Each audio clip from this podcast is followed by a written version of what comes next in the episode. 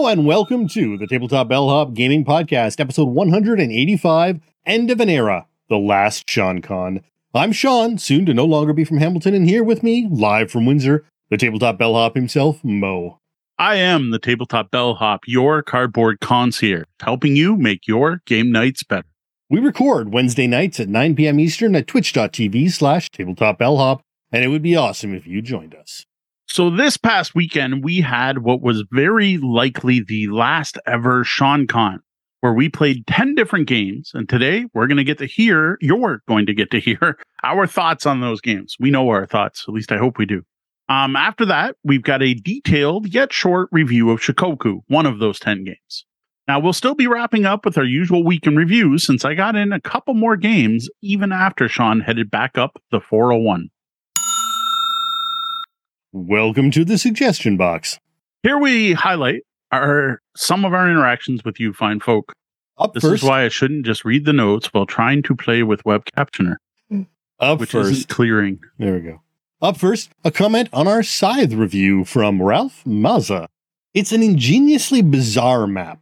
On the one hand, props for the clever solution to the age old problem. On the other hand, I think I'd actually prefer a more intuitive map that solved the player number problem with modular boards, as that would allow for eliminating the overly fiddly river crossing rules, which are only necessary to make, make the map work.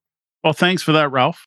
Uh, I do have to agree. The Riverwalk rules are definitely fiddly. I think it was our third game when we finally got them completely right. And even then, some of the players still hadn't quite grasped them. Now, I know there's a Scythe modular map expansion out there, and I do wonder if that does anything to fix the problem. Personally, I'm guessing not. I figure it probably just changes up what the starting hexes are just outside each of your faction bases. So then changing up the starting resources, but I could be wrong. So if you happen to know if you've got that expansion, I would love to know. Well, next, a comment from Jacob Wood on our talk about Pandora Total Destruction. This was a great episode with some really in depth explanations. I already own a copy, but watching this helped me wrap my head around a few of the concepts that were new. Thanks for such a great recap. Well, thanks, Jacob. I'm glad our talk helped you figure out parts of the game. That's pretty awesome. Well, Willie Felderman commented on our starting a community gaming event segment from way back in episode 139. This is an excellent video. I'm putting together a board game event. Thank you. Well, you're welcome, Willie. Uh, it's always great to see that our older content is still finding an audience. Glad we could help. Next, we have a comment from George Schiffer on our Revolution of 1828 review. George writes, Getting this book thanks to you and your review. The Birth of Modern Politics. Andrew Jackson, John Quincy Adams, and the Election of 1828. Pivotal moments in American history. So this one kind of surprised me. So this just goes to show you that there are indeed some people out there who are interested in the theme of Revolution 1828. And also that the game may lead people to actually learn something about history. So that's more of a win than I expected from Renegade Games there. All right, well, let's finish up with a couple of comments on last week's topic of games where you get to play the monster. The Cult of Pop writes Dysonstein has you dig up parts to build a monster and fight other players' monsters. Might be the game you reference at um, know, given timestamp. now, Lords of Hellas lets you control the creatures after you build a monument. It's actually a great way to win. And Nyctophobia has a vampire encounter version where one person is the vampire chasing players through the woods. If you know Nyctophobia, all the other players are blindfolded and feel their way through the trees using a tactile board and pieces. And Brock Wager commented, No Skulk Hollow? That's the best one.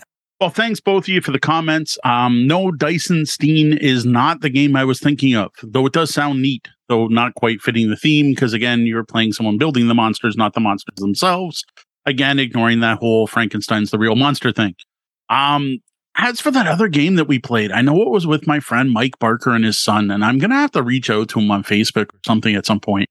Um, unfortunately, we haven't really talked since the the pandemic and find out if he knows what it was. Like I can picture the game. It was in a long box, and I remember putting dice on a player board, and that's about it. Now, as for Lords of Hellas, I haven't played that game. I've heard good things. Um, I know Tex got a copy for sale right now, last I saw. Um, this to me sounds like an honorable mention at best. Like you're playing a game where you can potentially control a monster, which is a good way to win, but that's a little bit of a stretch for actually playing the monster. Now, Nyctophobia Vampire Encounter is a great suggestion. This is a great one versus many game I should have totally thought of since we've reviewed the game, and I still have it in my collection downstairs because it's one of the most unique and thematic and um, what's the word immersive games I actually own. Hollow also should have been on the list, but it's one I hadn't played and totally forgot about. So I wish Brock had seen my original tweet. He's like, I must have missed your tweet because I would have totally called that out because it is the best one. So this is based on uh, games like Ico or Shadow of the Colossus, where you literally play like a Titan in that game. And I got to say, there's definitely playing a monster going on there. And that game sounds awesome.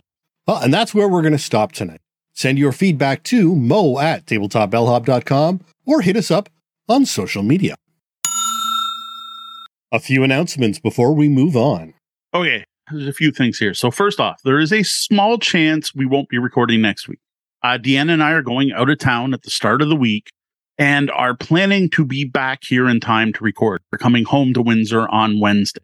Now, well, this is going to cut into my prep time, and I'm not going to really have time to work on show notes this weekend coming up. So, we're probably doing AMA. We should at least be good to record. But just in case something comes up, I don't even know, bad traffic, whatever it happens to be, we get stuck, who knows? And we don't make it back to Windsor on time, there is a small chance we may have to cancel. Just right. watch social media for that. We just wanted to give people a heads up. We might not be here. We should, though. We really should. And then next up, I finally did confirm that I am actually having this tooth extracted on September 7th. So it's not a consult, it's actually getting pulled. And based on my previous experience with getting teeth pulled, I can't see being in any shape to record that night. So we're going to call it right here and now. We will not be recording a show two weeks from now on the 7th of September. Well, next up, something much more positive. It's time to announce our four year anniversary giveaway. This is the one where we're giving away one of the best games we've ever reviewed, including Unfair, Space Base, Lost Ruins of Arnak, and Gorinto. And the winner is Brian Sheehan, whose winning entry came from being a subscriber to our newsletter, which you can also be at newsletter.tabletopbellhop.com.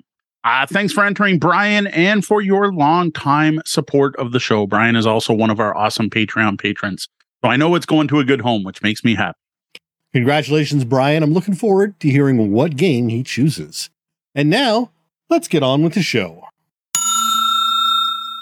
We're here to answer your game, gaming, or game night questions. So tonight's question is what games did we play at the last ever Sean Con and what did we think of each of them? That's right. This past weekend I was down in Windsor and while there we got in plays of 10 different games. Tonight we're going to both be sharing our thoughts on those games, all of which, well not all of which, most of which were new to me, but a couple of older. New new new yeah. features yeah, I was going to say that you had never played the production copy of Gorinto, so I thought they were uh, all new to you. Because no, because uh, witches. Herb witches? Herb witches. Okay. All right. Fair enough. Did you play with the witches before? All right. Close enough. Almost all were new to Sean. Now, I just said this was going to be the last ever Sean Con, and at this point, we are pretty sure that's true. Um, for those that missed it last week during our announcement section, we let everyone know that Sean has started the process of moving down here to the edge of Windsor, about 20 minutes away from where I am here in the East End. There is still a lot of work to be done, and as mentioned before, this may end up disrupt- disrupting our regular schedule. It shouldn't be too long, though, before we're both together in the same area again. And while once Sean moves down here, with us being able to game together won't be such a big deal, and it seems kind of silly to call it SeanCon anymore. I'd hope when he's here, we're probably going to game together pretty much every weekend and be able to say, it's Sean Con this weekend. It's another Sean Con. It's Sean Con number 365. Uh, so there's a pretty good chance at this point that last weekend was the final ever Sean Con. But, it will be missed. But I'm not there yet. So. So this past weekend when Sean was in town, we played a lot of games. Um, some of these were with Kat and Tori on Friday night, which were a mix of four and five player games. Others were played with the three of us, Deanna, Sean, and I. And Sean and I also got in a couple of two player games as well. Overall, in the end, it ended up being 10 different games, including some expansions. Um, and most of the games played were played more than once, which is actually a little rare from when Sean's in town. Usually we try to, well, except for the one time we mashed in a whole bunch of Draconis Invasion in one weekend. Uh, most of the time, we try to play as many different games as possible, but this time there were some games worth playing more than once. Indeed, but enough preamble. Let's get on to the games. So, what I thought would be interesting here tonight to talk about these games is to talk about it based on how often they got played this last weekend. Starting with the games we only played once and finishing with the game that got played the most. Let's build some anticipation and let's see if people can guess what our most played game this past weekend was. Sounds like a plan. So, up first, we played a two player game of Super Motherload. I'm saying up first. It wasn't actually the first game we played, but the the one player game. One of the games we played once was a two player game of Super Motherload. Now, this is a unique deck building game uh, from Canadian designers published by Roxy, Rox Lee Games. Uh, it's got a sci fi theme of mining an alien planet for gems and artifacts and trying to build the best mining crew for the job. Now, the actual game is about playing your crew cards to dig and bomb deeper into the ground in a very dig dug like style. Digging gets you gems as well as other useful items or abilities like drawing more cards. Now, the gems are used to buy more crew cards with a rather unique purchasing mechanism. Now, the real twist here to me is the fact that you aren't actually scoring the gems or even how deep you mined or how much you mined. Instead, it's how much you've improved your crew and the number of achievements you earn during play that wins you the game. So this was the first time you ever tried this one. I know you'd heard us talk about it on past episodes when we played with Tori and Cat. What do you think of Super Motherload? Honestly, this was super fun. And I could see playing it way more often as a sort of a longer filler. Uh, when you when you know you want a game, but you don't have the time for something more meaty, but you also don't, you know, you know, you don't you've got more than just the 15 minute quick right. quick game. You've got maybe an hour, but you don't have the time to do all the setup and everything else of a a bigger, meteor hour long game. Fair. Um, I would say with the pair of us, even with the teach, it, it, felt like it was under an hour, which is the box time yeah. on it. Yeah, the, I'm guessing the box time's more for three or four players. Yeah, personally, I really dig this game. It's it's unique. Um, I like unique games. I like games that do something different. Um, the whole digging with these weird tunnel uh, tiles to cover up, like, and and is neat. And, but what I like the most actually is the card buying system. I love the way you take the gems and you have to put them on your people and you don't get the card until you get to a certain total and the, the early crew costs 10 then the next one's 15 20 and so on and there's this whole thing where you don't want to overspend and you get a really good gem and you really want to put it on this card but you're going to waste money so you start someone else and there's just lots of interesting decision points with it now my one problem with the game which we found when we played a whole bunch of times in a row and note this wasn't pile obligation we weren't trying to like shove it all in it was just new to me so I was showing it off to everyone, is I found the game started to feel the same. There isn't a lot of different things in the game. Everyone starts off with the same deck. Yes, there are some asymmetry there with card abilities, but basically it's, you know, dig, bomb, dig with a rainbow. Um, you know, in the boards, there are two sides to each board, which is nice, but once you've seen them, you've seen them all. So because of that, for me, this is one I'll take out now and then. Especially Sean shows up. He's never played it. And I can totally see the next time Sean Hamilton, not Sean from Hamilton, comes over, be like, hey, check out this Dig Dug game. And the next time I run an event at CG Realm, be like, check out this Dig Dug game. But it doesn't seem like a game that I'm going to be like, every mo- Monday when my Monday group comes over, we're going to play. I think you're going to get sick of this if you play it too often. But if you space it out, really solid game. Yeah, I could, I can definitely see playing, you know, banging out a, a bunch of games in that would certainly grow tiring. Uh, but at the same time, I could see, you know, every once in a while, you know, every couple of weeks, once a month mm-hmm. or something like that, pulling that out. And uh, I think because of the the difference in decks uh, mm-hmm. alone, between the, the difference of decks uh, combined with the difference in boards, even though there aren't that many boards, um, you can have it, it could feel uh, still feel fun without growing too tired. Now, if I remember correctly, there's also a system in the book for drafting your mm-hmm. starting deck instead of starting with the the starting four. But you know what? It's been a while. I will say it was kind of on my pile of maybe get rid of, but then once we played it with Sean, I'm like, I, it had been enough time. And I was like, no, this game's actually better than I thought. So yep. it, it's back firmly on the shelf to stay there for now. Now, our next single gameplay was a three player game of Brewcrafters Travel Card Game, which we played on the patio at the Walkerville Brewery. Now, here, D and I grabbed a pint, Sean grabbed a cider, and we had some awesome Detroit style pizza from Slices a couple doors down. Uh, this included the Detroit Muscle Pizza, which I love. It's a pretty traditional um, Detroit style pizza, but we also tried a Detroit Cuban pizza, which was a pizza with pulled pork, mustard, and pickles on it. Now, before I get to the game we played, what'd you think of Walkerville and Slices? Uh, you know what? I the pint of Argyle cider was great, and it was also a nice, great callback to my grandparents who used to live on Argyle Street, right there in Walkerville. Yeah, which is one of the streets the the the brewery is on, which yeah. is why I think they go with that name. Yeah. So as for the pizza, it was solid Detroit style. I mean, you're mm-hmm. getting the right stuff there. Uh, and I enjoyed the both, uh, the taste of both. I think though, in hindsight, I would probably order the Cuban again nice. over the okay. pizza. Uh, while not bland, I found the pizza oh. just wasn't quite as flavorful as the Cuban. Uh, and that was a selling point for me. Um, and oh. for anyone who's confused, the Cuban is based off of the Cuban sandwich. Uh, yep. So, yeah, I was confused. I didn't know what a Cuban sandwich was. I, I, Deanna felt the same. Deanna preferred the Cuban to the pizza, but uh, it, I, I love the Detroit mo- muscle. I, it, it's fantastic. That is one of the best Detroit style pizzas. It, I, am I'm, I'm sorry, uh, Professor Zaw, but it's up there with your Roni Rubber. It, it is damn good and and personal instead of way too much food. Oh yeah. Um, I, I brought you there to try the Detroit muscle. Well, I didn't mind the Cuban. I, it was okay. There was definitely that sushi effect going on. I do not like dill pickles. I hate mustard. Pulled pork, I'm okay with, but like somehow it, there was also ham and something else going on there. Cheese, of course. I, I didn't love it, but I am glad I tried it. It definitely works. Just wasn't for me. Yeah, no, absolutely, and I, and I can absolutely see where a lot of people would be avoiding that that pizza. But people should try it. Is uh, all I'm saying. Give yeah. it a shot. You never know. Yeah, no, absolutely. Uh, and again, if you like Cuban sandwiches, absolutely oh, yeah. try it because I think this is a stunning pizza version of a Cuban sandwich, which is something I would never consider. Yeah, yeah, we gotta we gotta fix that. Maybe the next time Sean's in town, we'll meet up with Kevin and we'll do the same. There we go. So speaking of gaming, so uh, someone in our chat wants to join us for some of this. So oh, Weregator's here. Yeah, Weregator's hey, back again, and yes, it awesome. is amazing. Yeah, it's it's cool. I I don't know if I shared a picture of that one yet. But anyway, we're here to talk games. Though whenever we talk Sean Con, we got to squeeze some food in. Um, next on the list was Brew Crafters Travel Card Game. Right, like uh, we, we were playing this.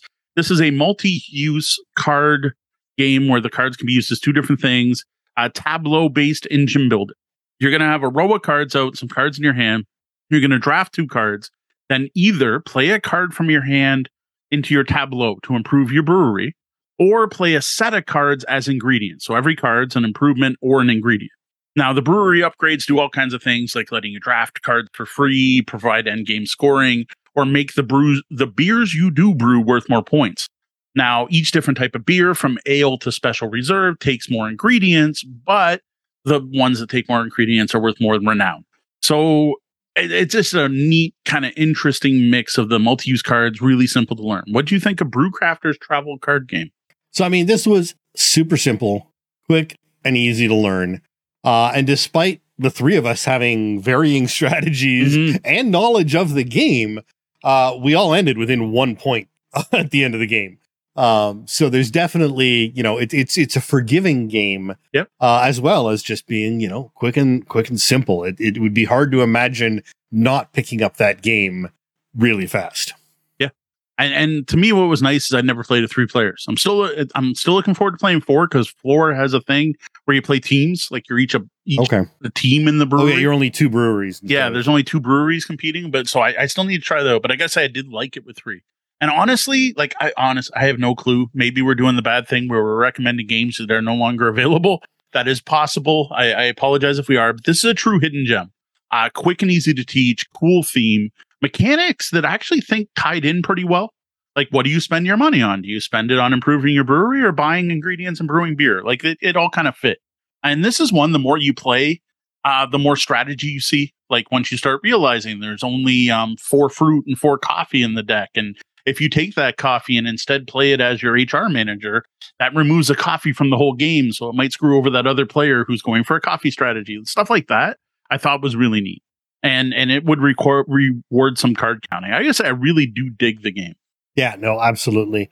Uh, and I guess uh, if it didn't have the card blowing away issue on the patio, yeah. it would be nearly perfect for pub crawls.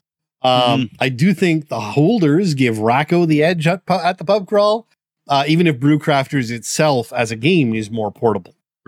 I think we just need a set of those Titans to hold the cards. We'll just get those. Yeah, I no, we don't. Um, at least not if you like the edges of your cards lasting.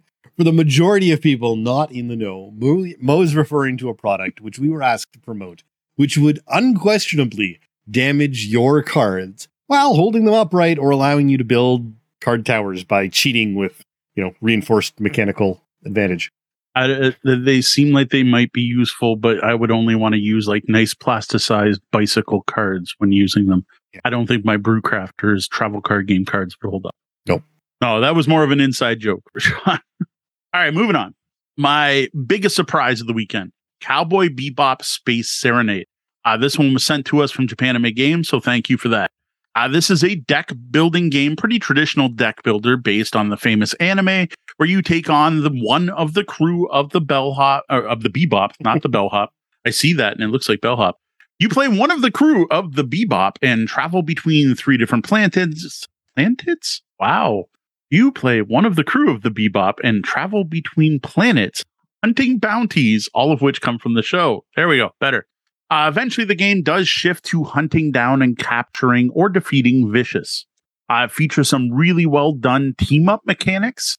And despite being a competitive game, you're still able to use each other's abilities in a very interesting way, um, which really does a lot to tie in the theme into the mechanics. Because, like, your unique player abilities and having to collect tra- fuel to travel, as well as awesome components. Like, one of the best box inserts we've ever seen fantastic looking minis, double layered player boards, and this is not a Kickstarter game.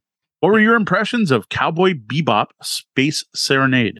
Yeah, I the, the I had forgotten to comment on the uh, on the box insert because Yeah, it was free. really. I mean, every little there was no need for plastic baggies.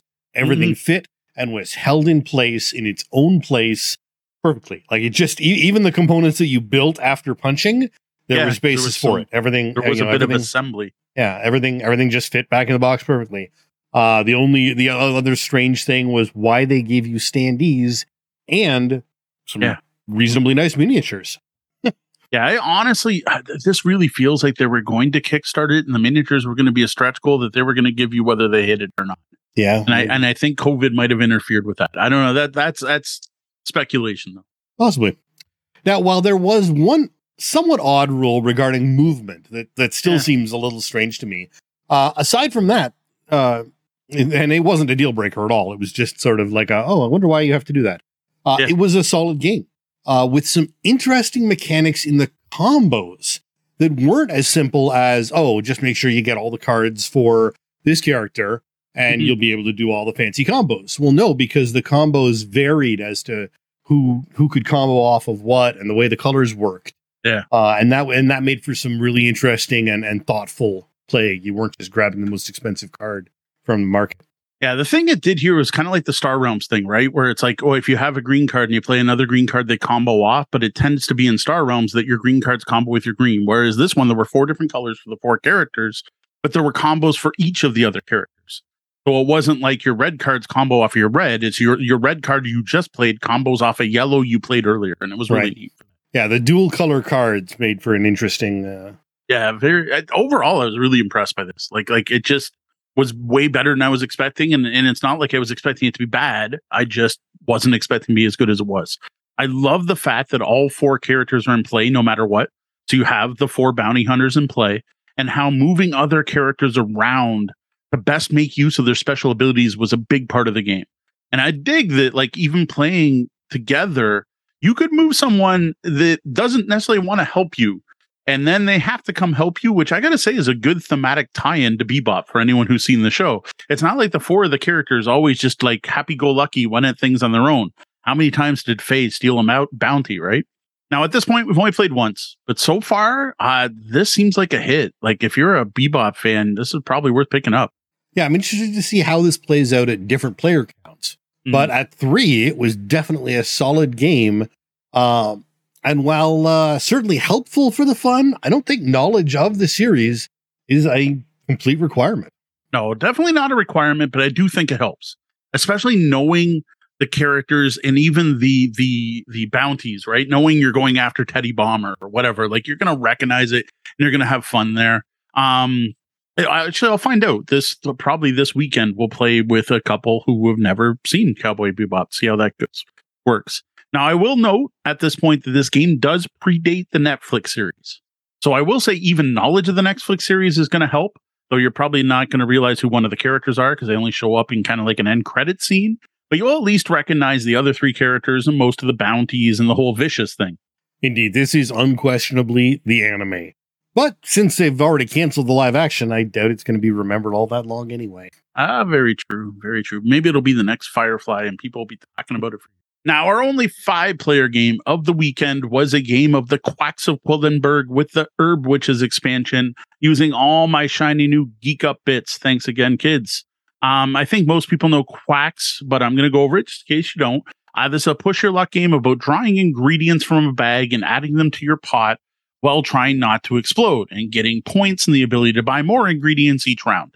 Herb Witches adds new ingredients and recipes as well as witches that give you a way to mitigate the randomness and uh, add other scoring opportunities. And that's about as short as I can explain Quacks. Now, we've all played Quacks before and the expansion, but this is the first time you actually got to play with the Geek Up bits. That's the part I was thinking about how it was new to you. Are they not awesome? Yeah, what a huge difference they make.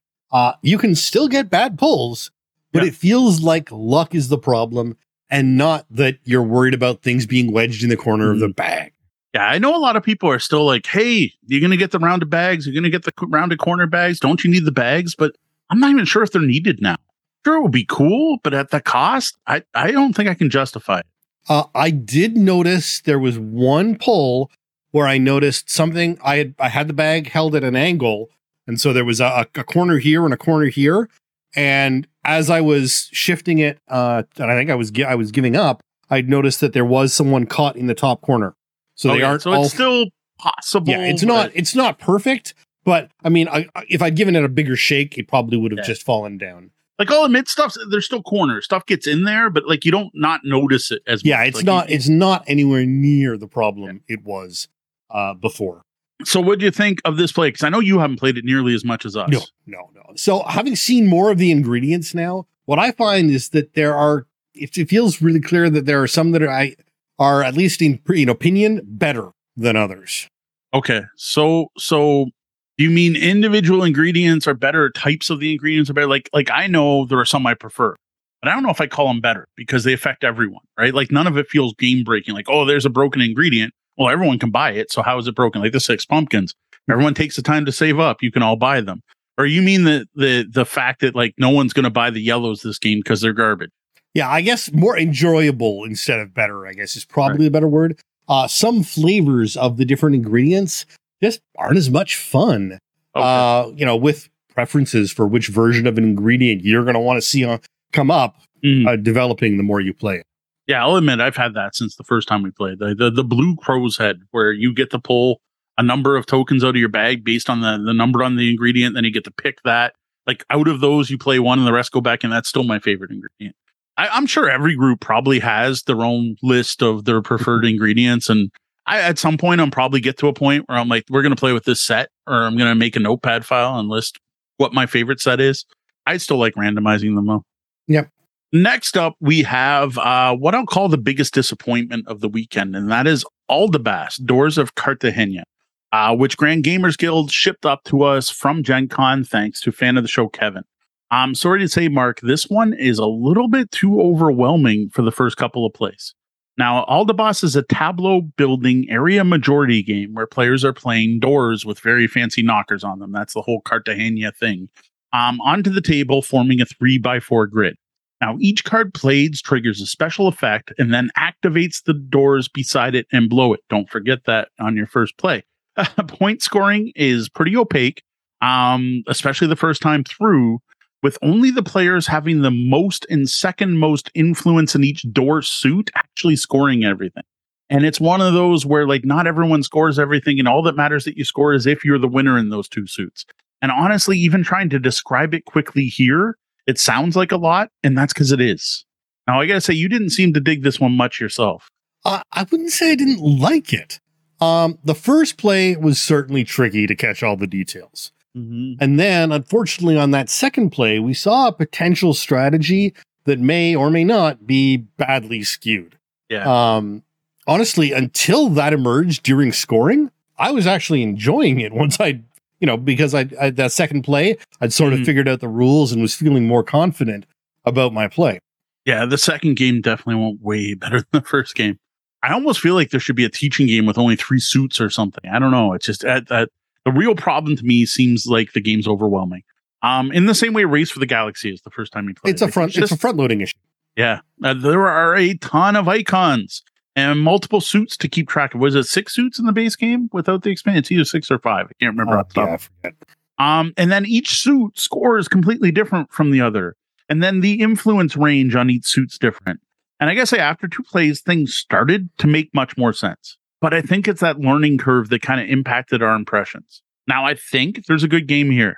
We just got to get through the door, right? I just think we haven't gotten to the level of mastery to really see uh, to have this game shine. Um, something I'm really tempted to start calling the scythe effect based on our review from a couple weeks ago. I just feel like I need to play with this game and explore it more.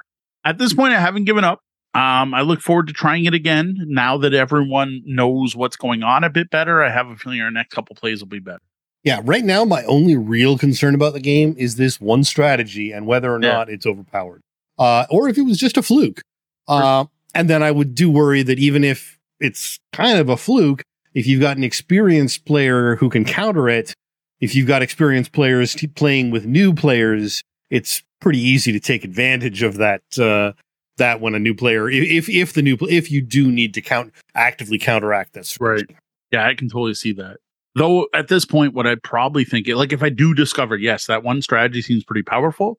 As a game teacher, I would just point out that particular strategy. Hey, watch for players doing this. Um, I remember I was playing a game of Fleet with the designers, and I got to get two of oh, is it? It's like the fishing contract. And and here Matt Riddle's like, don't let him get a second. Oh, you let him get a second fishing contract. You never let anyone get a second fishing contract. So maybe that's all it is. But at this point, we played twice, right? Like this is not a formal final review. Um, I have we looked on Board Game Geek and like Twitter feeds and stuff. I didn't see anyone else complaining about this dominant strategy, which I'm not mentioning because I don't want anyone else like Yeah, go out there and exactly. start trying to use it. I don't want to. I don't want to give it away, but I, I haven't seen anyone else complain about a dominant strategy. So it could have been a fluke. And honestly, this is why we try to play most of our games at least five times before sharing our final thoughts. Yeah, indeed. It could just be that we had a new player at the table, uh, and I hadn't considered that particular idea. So, with a few of the right draws unopposed, you were able to run with it. Yeah. Uh, it, it is definitely worthy of exploration, though, to find out whether or not. Yeah, it was one of the. I played the first game and I was like, okay, I, there's one thing I get about this game. This seems like a good way to get points. So I decided to like totally lean into that the second game and like more than doubled everyone else's score. All right, next, Gorinto. Sean's obviously played this before, but I had actually forgotten the only time he played was the prototype copy that we played in January of 2019 at easy mode, which was for my birthday before all the lockdown started. So he's never actually gotten to play with the final components. Uh, plus, he hadn't tried the Seasons of Change variant, which I prefer. So, added to that, we are also trying out something unannounced that we can't really talk about, other than to say it seemed like a really solid addition to the game. Now, we talk about Gorinto a lot, but just for anyone who's new to the show, this is a tile drafting and placing game where you take element tiles from the path and put them onto the mountain. Note this is a physical thing with nice, thick, like upwards like tiles. Um, the when you place tiles onto the mountain, you are then going to take off tiles based on the element you used. Then the number you take off is based on your knowledge in that element, and that's just how many you've already collected in the game earlier. Scoring is randomized at the start of the game and is based on your knowledge of the elements at the end game. So how many of each tile you've collected. It's a brilliant game and honestly one of the best games I've ever played and one of the best games in my collection. So we already know Sean likes the game. He enjoyed it back when we played it, but what was it like playing the production copy? Well, I don't think there's much I can say that we haven't already said about this game in various episodes. Honestly, the only negative is that the tiles are hard to separate by hand. Yeah. Uh, um, otherwise, With one hand. yeah, yeah. Well, otherwise, it's a more polished version of a game I knew was great. And what do you think of Seasons of Change? So what that one is is normally when you play Gorinto, the base rules are you put two scoring cards up and they stay up there for all four rounds of the game. Seasons of Change, you put four up and they rotate, so only two score each season. I prefer that way to play. What do you think? Yeah, indeed. I think it makes more sense to have that as the default scoring.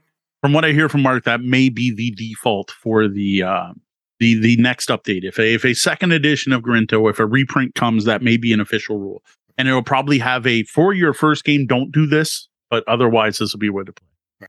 And as for the shiny new thing, uh, we're just going to keep teasing you with this one until Mark tells me I'm allowed to announce it. So stay tuned for more when we're allowed to talk about it. And still, publishers, why? Why not let me hype it now? Drives me nuts. NVTS. Bonkers. Sorry. Next up, two plays Castles of Mad King Ludwig, three players. Uh, first was an extreme play. Second was the proper game with the proper rules using the secrets expansion. Uh, this is a wonky economic tile placing game, um, all about building a castle out of odd shaped rooms of different sizes and corridors and stairs and gardens and all kinds of stuff. Brilliant bits in this game include the room designs themselves and how they actually fit together, and a neat system where the active player sets the prices for everything, and players, when they're buying tiles, pay that player in money, and that's part of the economy. Um, this particular play was inspired by one of our awesome Patreon patrons who just got the deluxe Kickstarter edition. And man, am I jealous. But as soon as that came up in our Discord, I'm like, Sean, you haven't played Mad King Ludwig, have you? He's like, nope. So out it came. Now, this was your first ever Mad King Ludwig game. What'd you think, ignoring the fact we missed a pretty pivotal rule the first run? Uh, I really need to give this one another chance being unfamiliar with it. And I made some mistakes and poor choices I later regretted. Hmm. Still, it is a solid fun game. And I think yep. the economic system in it, when you get it right, is really brilliant yes. and, a, and a, a shining feature of the game. Oh, I agree. And and honestly, making mistakes that you later regretted is pretty much the castles of Berg or castles of Mad King Ludwig. Sorry, too many castles of games. learning curve for that game. Like even Deanna and I made some mistakes. Um, now second game, second game we threw in the secrets expansion. This added moats uh, secret doors, new rooms, and collecting swans, which adds like a set collection element. Personally, I find the secret doors a bit fiddly, but I like the rest of the new additions. And I'm still impressed Deanna actually managed to close in her entire moat. I don't think I'd ever seen that before. What'd you think of the secrets expansion? Yeah, the secret doors I never got to use. I made some poor choices in uh, early design uh, and blocked myself off. Uh, then combined with poor rooms coming up for my needs uh, and bad directions to head strategy wise. There was just nothing I could connect that, you know, yeah, two X times zero is still zero. yeah. Yeah, the secret room's getting two times when you're not scoring your points didn't help. Now you did rock the swan collecting though. You did better than both of us. True. Swans loved my utterly mediocre moat. yes. Yeah, you avoided the moat system, which may have been a valid strategy. That is the one thing with secrets is is there's hotly debated. Do you need to build moat to win? And in our game, it worked for Deanna. She did win the game. So I, I don't know if they're totally necessary. Now the one thing I do want to mention in regards to castles is my folly here. Don't do what I did. If it's been more than three years, see, I was at first I was saying a year since I played this. No, I haven't played since COVID. So it's been more than three years since I played this game don't think a quick flip through the rules, even if they're only about five pages, is going to be enough of a refresher. Uh, take the time to actually sit down, reread the rules where everyone else sets the game up, shuffles the tiles or something. I don't know, goes and makes coffee, whatever happens to be. I totally forgot the rule that you put money on the tiles that aren't taken. And while it didn't ruin the game, it meant that we were all strapped for cash and spent far too many actions just taking five mil from the bank and not actually building things. So our castles were very small. Indeed. And while we do adore printed setup guides uh, from various sources, yes. they aren't as useful if you don't already remember the rules in general. Yes. and we made another mistake that, that probably wasn't impactful that I didn't realize the secrets added more tiles. So our stacks of tiles were too tall which didn't matter because we didn't have the money to buy them anyway. So that didn't actually impact anything. But like we had some of the swan cards in, and I gotta say that's one part of the game I don't like is the setup with secrets where you're like, I need five of the original tiles and three of the swan tiles and mix them. That's fiddly and annoying. But other than that, I still really dig castles. Next up comes Shikoku. This is another Grand Gamers Game Guild sent up from Gen Con. Uh, this is a very unique racing game where you don't want to be in first or last, and it's the players in second and second last who win. Use a very interesting card drafting and player order system that, while simple to learn, rewards players who are paying attention. That's all I want to say about this one right now because we are going to be reviewing Shikoku later in the show and we'll have a lot more to say then. Any quick thoughts on Shikoku for now? If you don't mind the end game, it's a quick fun filler for a wide range of ages and skills. Now, what I love the most about this one is its uniqueness. I don't own any other game where it's the players in second and second last that win. That alone makes it worth being in my collection. Collector's gonna collect, y'all. Next, we have the second most played game of the weekend. That is Chiseled, the deck sculpting game. Now, again, sent to us from Grand Gamers Guild. Thanks for all these games, Mark. Uh, this is a deck deconstruction game where everyone part starts with an identical 45 card deck filled with heads, arms, and bodies in three different materials, as well as a bunch of scrap cards. Each turn, players are going to select a tool card, used it to remove cards from their deck in one way or another. Now, each tool works completely differently, letting you trash different amounts of cards from different places in different orders and so on. Not worth getting into here. Now, the goal is to cut down your deck just enough to be left with the perfect statue before the critics arrive and judge your work. What did you think of Chisel? You know, I wasn't sure what to think of this one, as it almost seemed too easy and simple based on, you know, a quick glance at the BGG page and watching you unbox it. Mm-hmm. Yet with the range of tools you get to work with, yeah. you get some really great interactions and some fun planning to not get stuck with the wrong tool for your yes. needs. Uh, so it's not, and it's so it's not just a, sol- a, a, solitaire game as well. There is that interaction with the other players through uh, both, you know, sort of hate drafting tools, mm-hmm. and uh, there are a few tools which do interact with other people's decks. Yes, the, the, the my favorite part of this game is when someone does something and it doesn't work whether that's you make someone flip over a card or most likely in our first play and i think this is where we were totally sold on the game is when sean grabbed the saw early in the game and basically cut his whole statue in half because he just kept going with this saw and sean flipping the cards going no no there goes an arm i can't stop. I can't stop. I need to fix it. Maybe if i cut this chunk off no it's worse. That that was an awesome moment and I will say that is the the worst. Well, actually, it probably paid off in the end. I think you won that. Yeah, game. it didn't actually. Uh, it, it, it, didn't hurt horrifying. as it felt. It was horrifying as it happened, uh, but it actually didn't turn out as, as badly as it could. Uh, you know, yeah. losing a losing a couple of bits off the head was the the worst of it. Yeah, and thankfully wax was in place. You were able to replace most of what you lost. Exactly. So it, it turned out pretty good. Games without wax are definitely harder. Um, I really like this one. Uh, it, it's better. I re- I was curious. I had no clue if I was going to enjoy the game at all. I just wanted to see how it worked, and it ends up it's really good. Everyone I've taught this game has really enjoyed it. Uh, the theme integration here is top notch. Like you almost get that bit of immersion where you literally are shaving parts off of your deck, ending up with a finer deck at the end. Now the scoring system's a bit wonky. Though it tends to work as long as you think of the number of cards in your deck, meaning the number of hours you spend on each part, that tends to work. And just don't think of the fact that you want nine heads. No, you're spending nine hours working on the face because that's the focal point. Um, we've actually played Chiseled more since you left. We've been enjoying this one so much. I'm not really surprised. I can't see anyone in your family or extended family that wouldn't grok this game and get mm. into it. Now, oddly, the box has this listed as 14 plus, and I don't understand why. Um, thankfully, Board Game Geek community agrees with me as an 8 plus game. Because if you are over 13 years of age, there is less safety testing you need to do on your game. That is the only reason. It's a card game.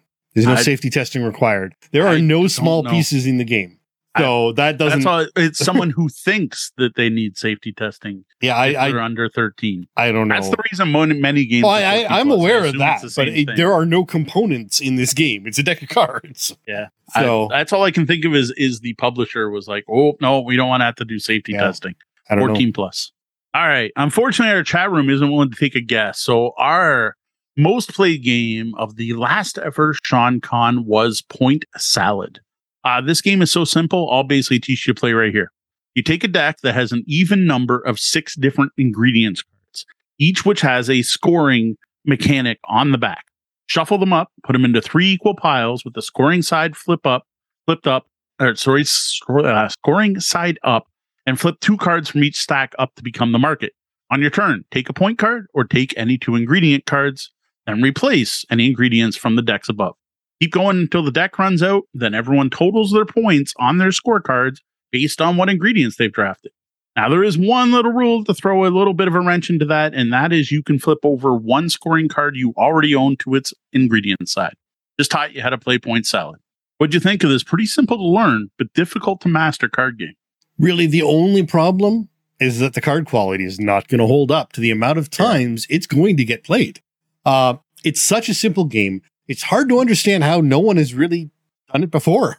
yeah, honestly, this is one of those games like, man, why didn't I think of that? Though I got to say, the the skill required in coming up with the combination of point cards is definitely above any design chops I've got. yeah, this one is so good. Like I, I admit, everyone raved about this. This is another one of those super hyped games that I just never got to play until recently, and the hypes deserved. Uh, this is one of the easiest to teach games in my collection, but not so easy to win. Um, there's lots to pay attention to. As for the card quality, they are definitely thin, which I got to say is an advantage when shuffling. And so far, they're holding up pretty good, but only time will tell how well they hold up overall. Yeah, the key I found to point salad is really anticipation. You know what there are six vegetables there. That's yep. never going to change. Uh, so decide what you want to score and go for it. Make it happen. Because when you're trying to play catch up, you're leaving just too much to luck as to what point cards are going to come up and be available on your turn. Totally true, though I have seen someone play it the other way where they just kept collecting veggies and were like, oh, oh, oh, look at that. Oh, that scores. So I don't know. I, I don't know if that's valid, but I will admit that's usually how I play. Um, you know what? I don't think we need to say more now because we're at the point now. I played this enough. We we're already up to a lot of plays for in a short period of time, and I expect more plays this weekend. So you know what? I, I'll officially announce it. We are going to review Point Salad next week. So we'll do a full detailed review next week. That'll be our featured review after our AMA. So more info next week on Point Salad. Though spoiler, we like it a lot. well, that's it for our list of games that uh, we played during this last of the Sean Con. Uh, have you played any of these games? What's your favorite? Uh, let us know down in the comments below.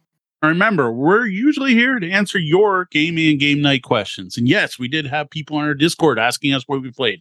So it's not like we went off on our own here. We just didn't have a nice formalized question for this week. If you got a question for us, though, head over to the website, click on Ask the Bellhop, fire off an email to questions at tabletopbellhop.com, or hit me up on social media. Welcome to our review of Shikoku, a different type of race game. Before we get started, we have to thank Grand Gamers Guild for getting a copy of this game up to us from Gen Con. Shikoku was designed by Eloi Pujadas and features art from Amelia Sales. It was published in 2018 as a joint effort from Grand Gamers Guild and GDM Games.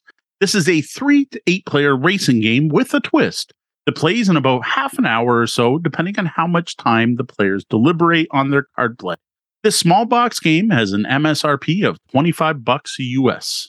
While having the previously mentioned twist, this is still a rather lightweight game that does involve strategy, but I think a lot of what you get out of this game will depend on who you're playing it with. There. So Shikoku is an island in Japan that many people take a pilgrimage to to avert bad luck. They climb the winding steps up to the top of the temples, saying a mantra and leaving a donation on each step.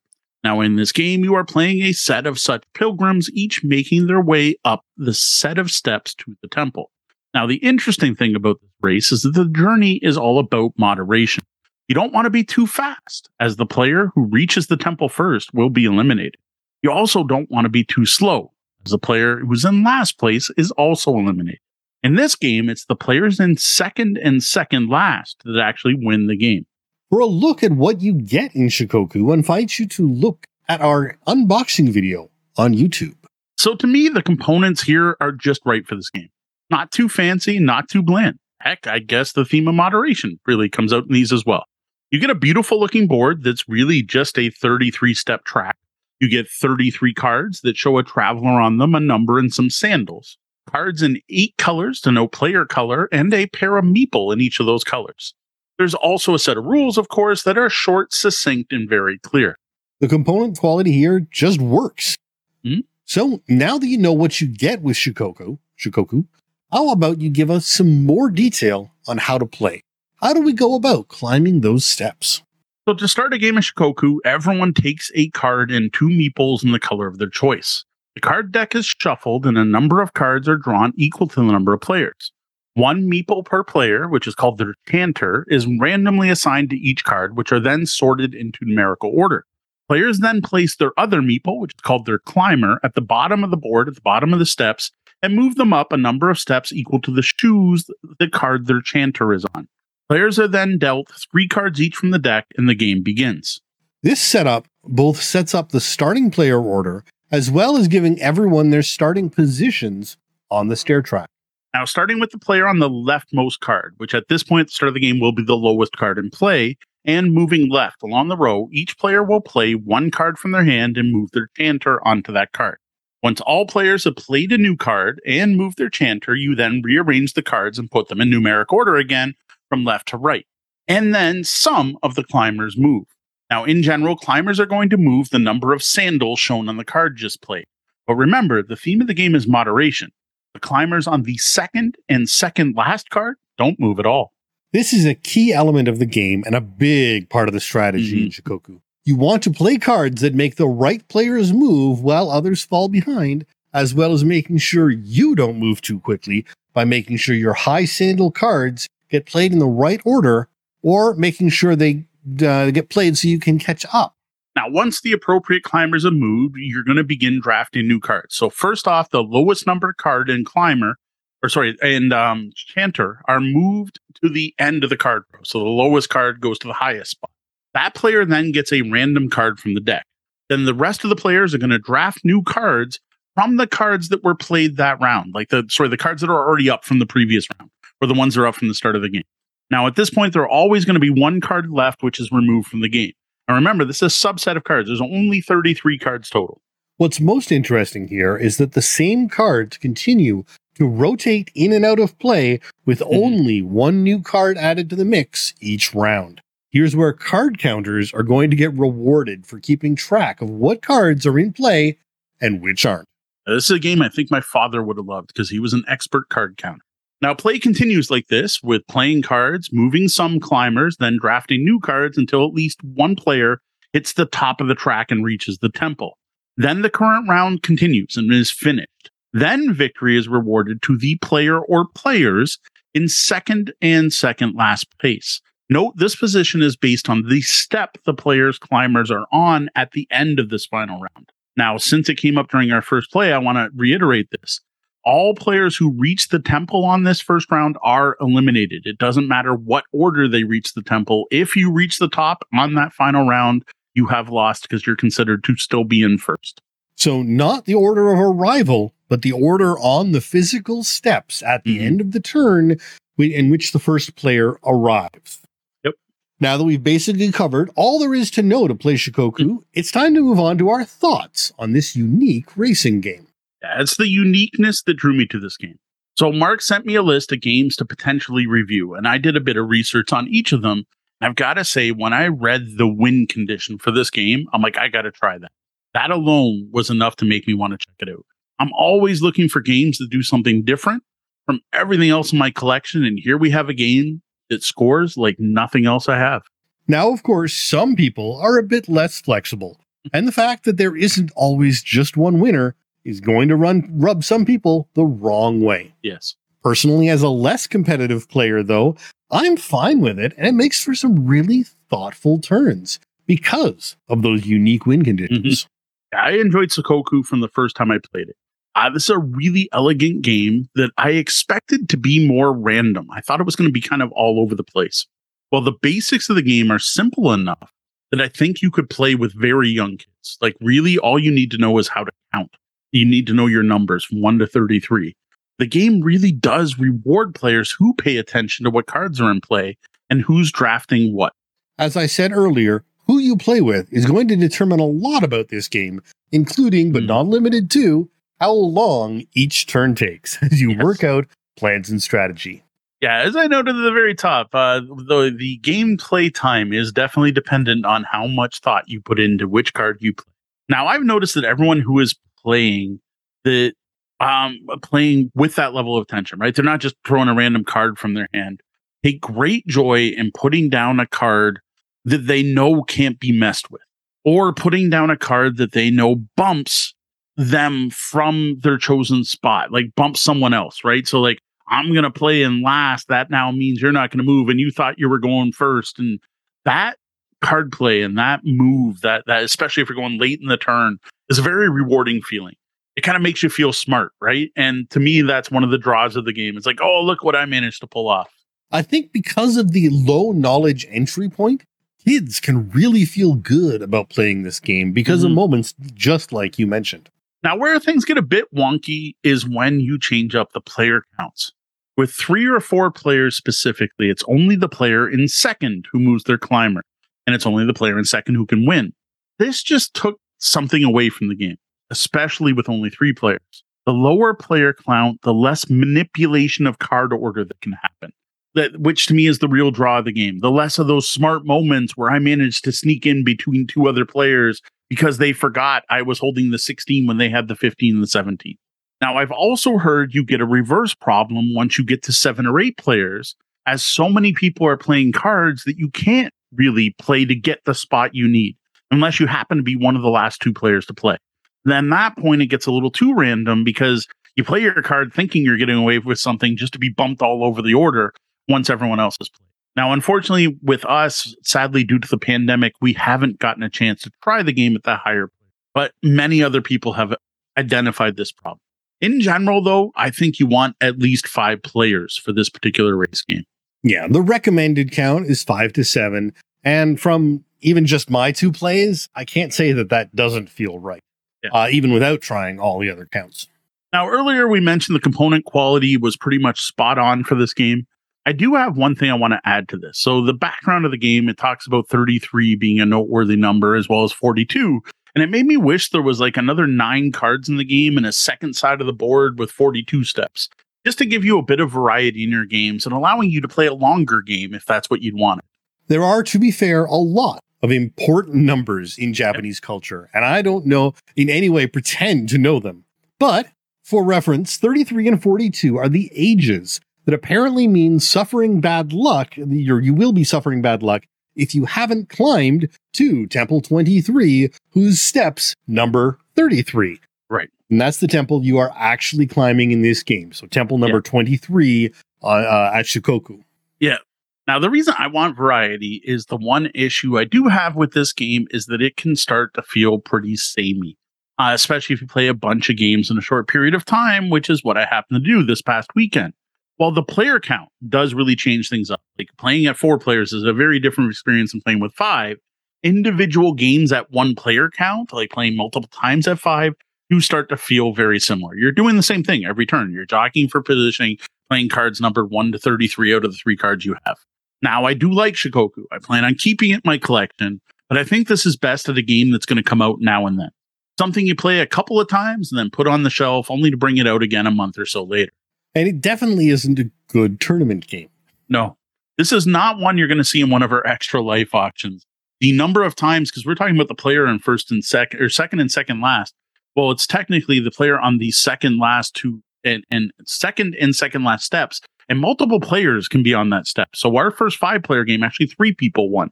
Then that's just not good for tournament. Now that said, we're in the middle of a pandemic still if I was still running public play events here in Windsor, I could totally see this being one of those games that I just throw in the milk crate, possibly even keep in the van with me, just due to its dead simple rules and high player count. This seems like a great public play, get to know each other games that'd work as a starter or a filler or even a game night ender.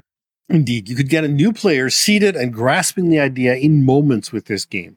A really mm-hmm. fantastic way to introduce people to an interesting and different games. Mm-hmm. Though I would hesitate to call it a gateway game, which is frankly an overused term these days anyway. Overall, Shikoku is a very interesting racing game with a cool twist.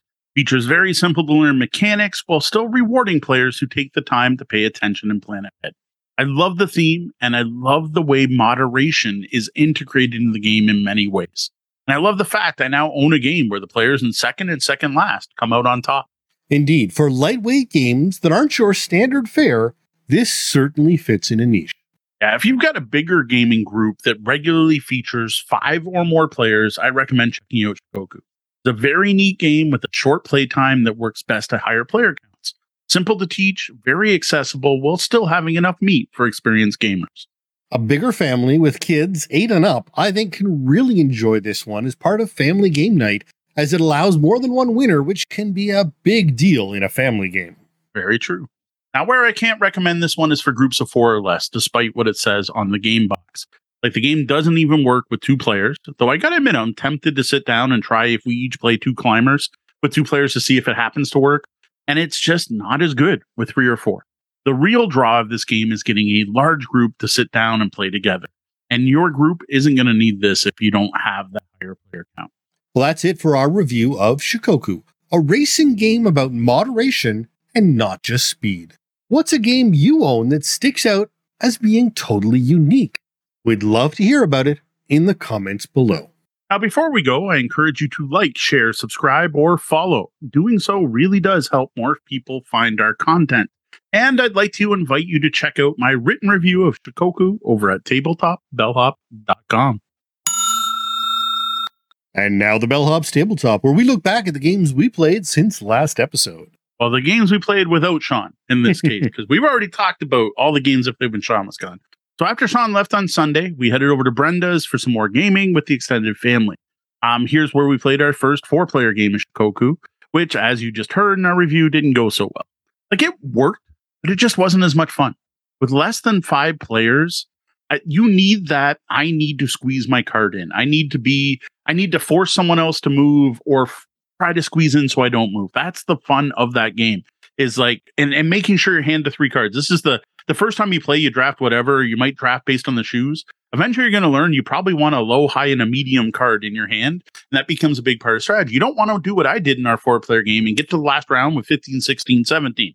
You're not squeezing in anywhere with those cards. And with four players, there's just less chance to do that. Once you drop under five, it just doesn't work as well. Like I wouldn't go so far to say the box should say five plus. It is playable with less, but I wouldn't recommend it.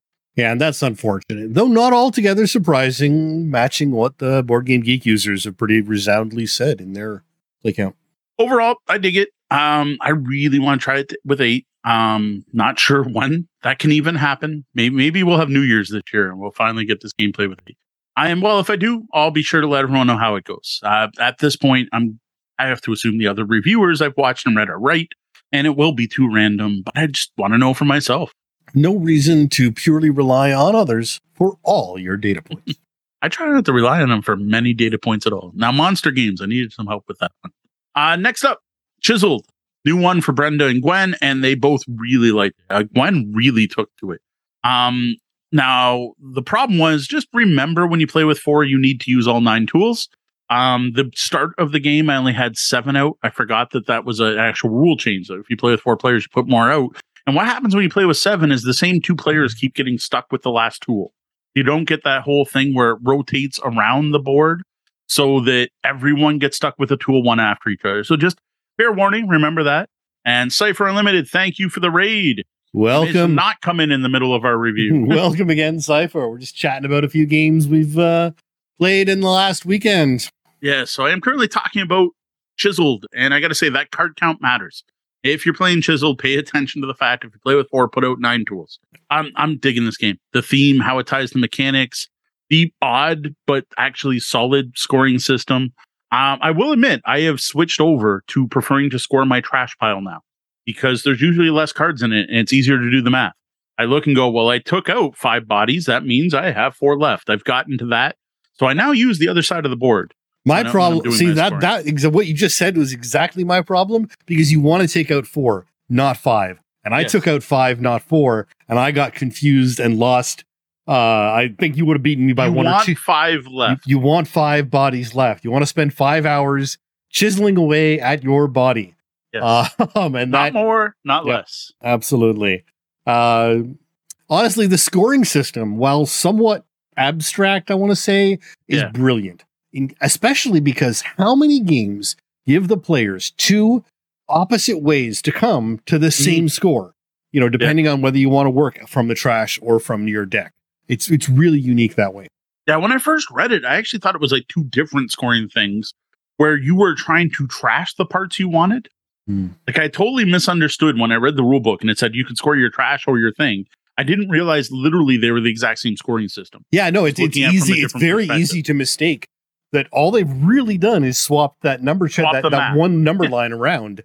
Yes. But uh but it makes such a big deal and it, it allows people to score the way they think about it. yes, which like I said, it the, now that I played more times, I now find it way easier to count the arms I've scrapped to figure out if I have to the the appropriate. Well, actually, to be honest, it's easier with the bodies and the heads. The arms are actually the, the most complicated. Yeah. one to score.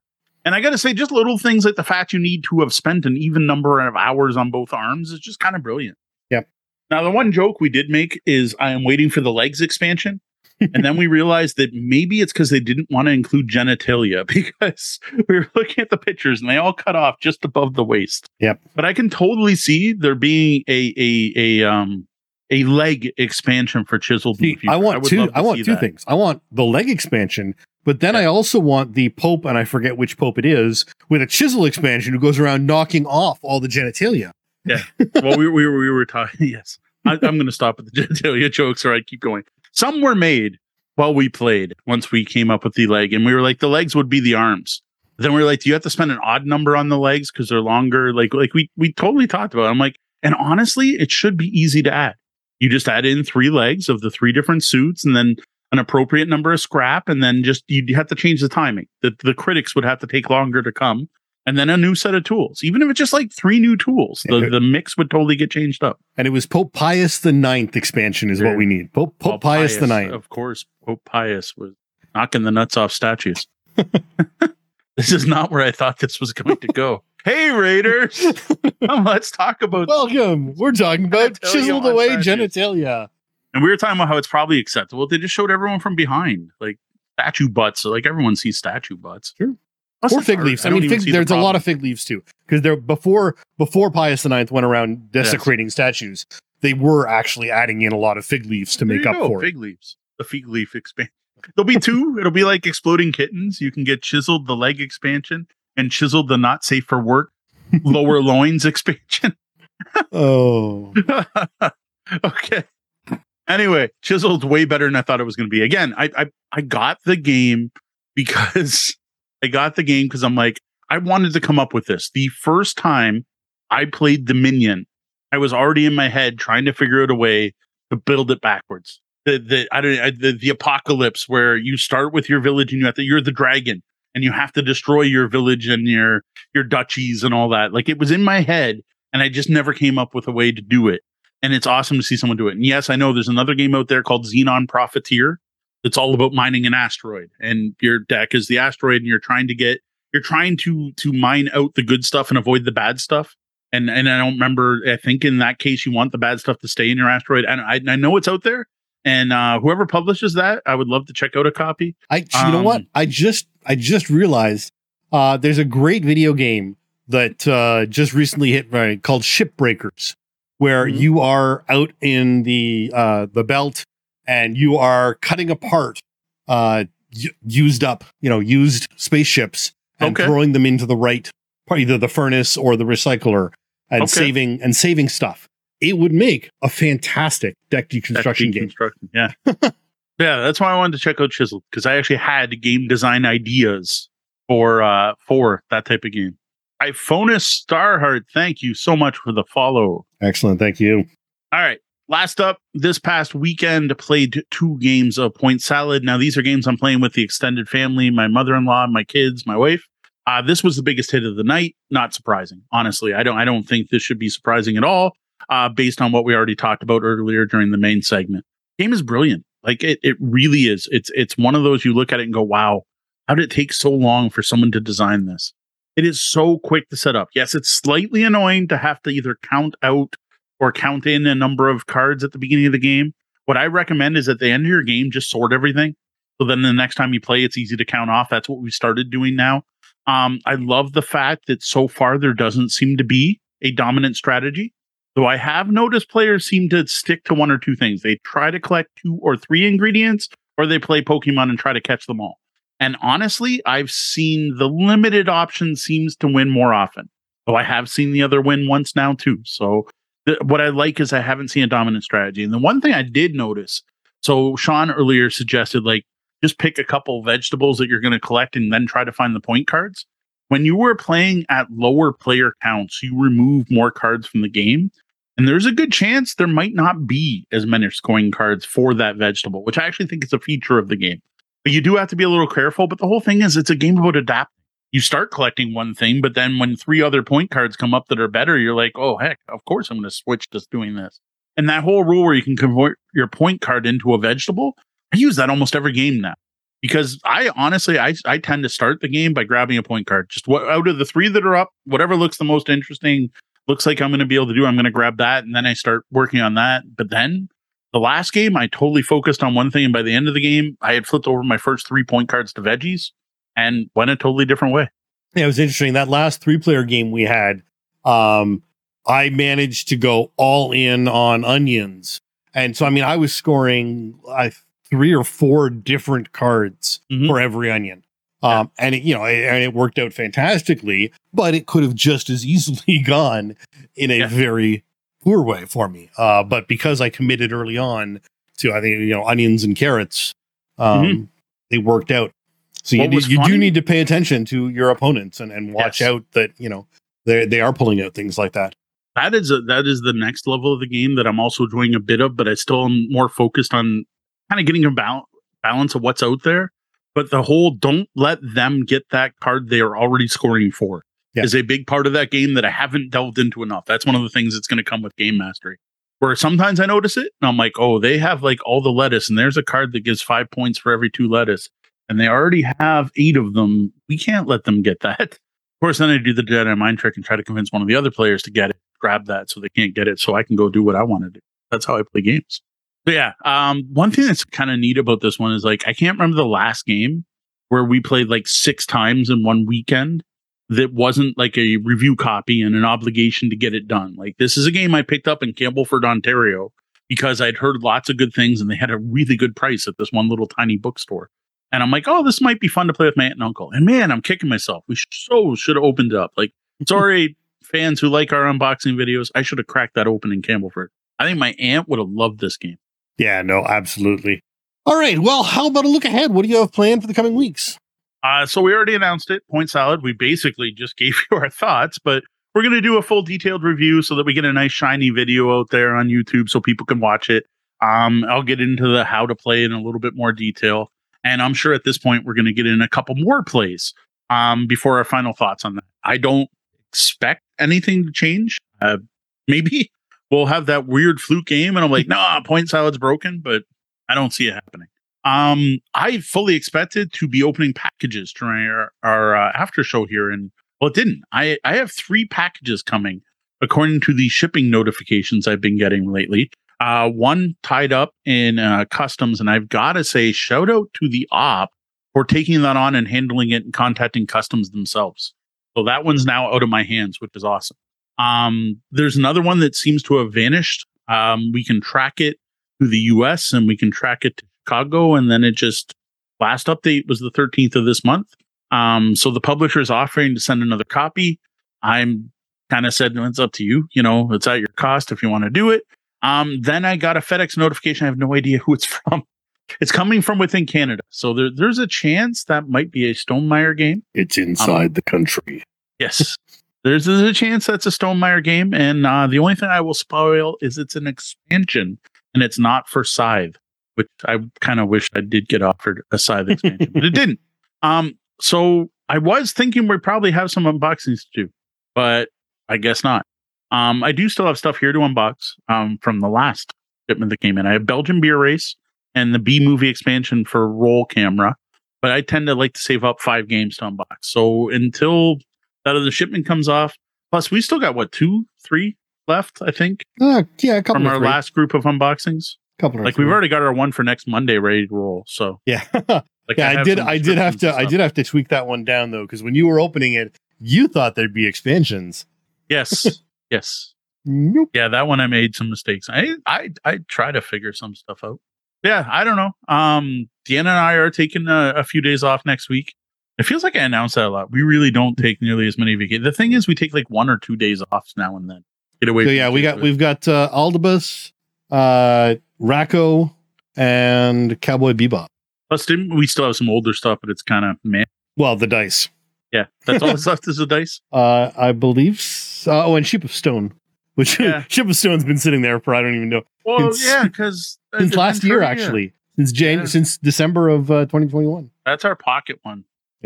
Yes, I did. As Deanna said, we figured out we can afford to go away one night a month, and yep, yeah, and my mom lives here, so Yep. We are we, we are trying to get away. So yes, Monday, Tuesday next week, we there are people here. We will be I know. Don't announce you're not going to be in town. Yeah, there's people there. It's not empty. like the house is empty. Exactly. It's not like the house is empty. So yeah, um, we're hoping to get everything scheduled and ready to go. So that's the big thing. Um, Deanna and I are going somewhere together. You know what? We'll bring games. Big Expecting shock. Point Salad to be one of them. I'm not sure what else. Chiseled probably.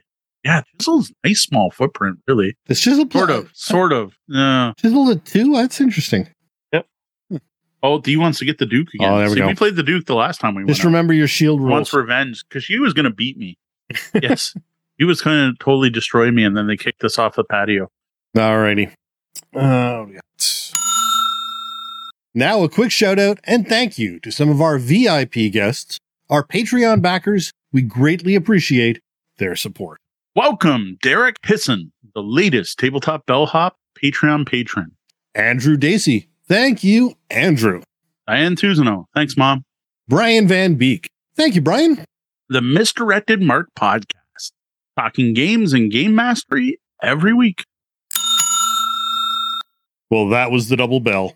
That means my shift's coming to an end and we're going to have to lock those front doors. Though the doors to are closed, you can always find us at tabletopbellhop.com all over the web as Tabletop Bellhop, one word, and on your podcatcher of choice. Dig in the show, just like the people we just thanked. You can support us over at patreon.com slash tabletop bellhop. Well, that wraps up the time we have for tonight. Thank you, lobbyists, for joining us, and you're welcome to stick around for our Penthouse Suite after show. For the Tabletop Bellhop Gaming Podcast, I'm Sean. And I'm Mo. Thank you. And, and game, game, on. on. Find full reviews, show notes, and more at tabletopbellhop.com. Graphic design by Brian Weiss at RPG & Co. Music is Nimbus by Eveningland. The podcast is released under a Creative Commons Attribution license.